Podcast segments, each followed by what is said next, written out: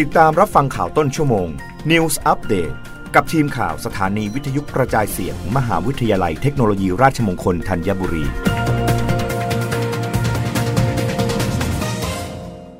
รับฟังข่าวต้นชั่วโมง โดยทีมข่าววิทยุราชมงคลธัญบุรีค่ะกระทรวงอุตสาหกรรมเร่งผลักดันอุตสาหกรรมพืชกัญชงสู่เชิงพาณิชย์ เพิ่มรายได้ให้แก่ผู้ประกอบการและเกษตรกร นายสุริยะจึงรุ่งเรืองกิจ รัฐมนตรีว่าการกระทรวงอุตสาหกรรมเปิดเผยว่า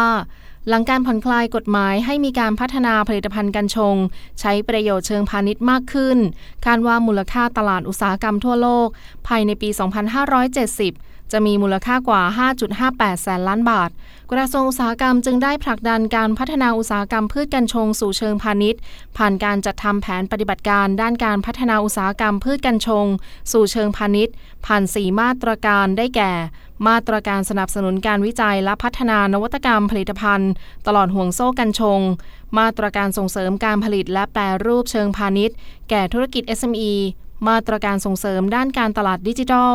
และมาตรการสร้างปัจจัยสนับสนุนการพัฒนาอุตสาหกรรมกัญชง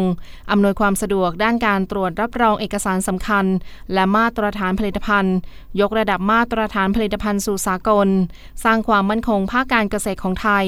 คาดว่าจะช่วยสร้างมูลค่าเพิ่มให้เศรษฐกิจไทยและสร้างรายได้ ให้แก่ธุรกิจที่เกี่ยวข้อง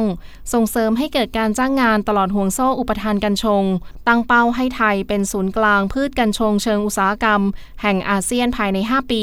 สร้างรายได้ให้แก่ผู้ประกอบการไม่น้อยกว่า 25,000 ล้านบาท และสร้างรายได้ให้แก่เกษตรกรเพิ่มขึ้น ไม่น้อยกว่า 20,000 บาทต่อไร่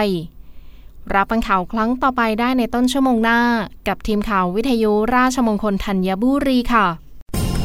รับฟังข่าวต้นชั่วโมง News Update ครั้งต่อไป กับทีมข่าวสถานีวิทยุกระจายเสียง มหาวิทยาลัยเทคโนโลยีราชมงคลธัญบุรี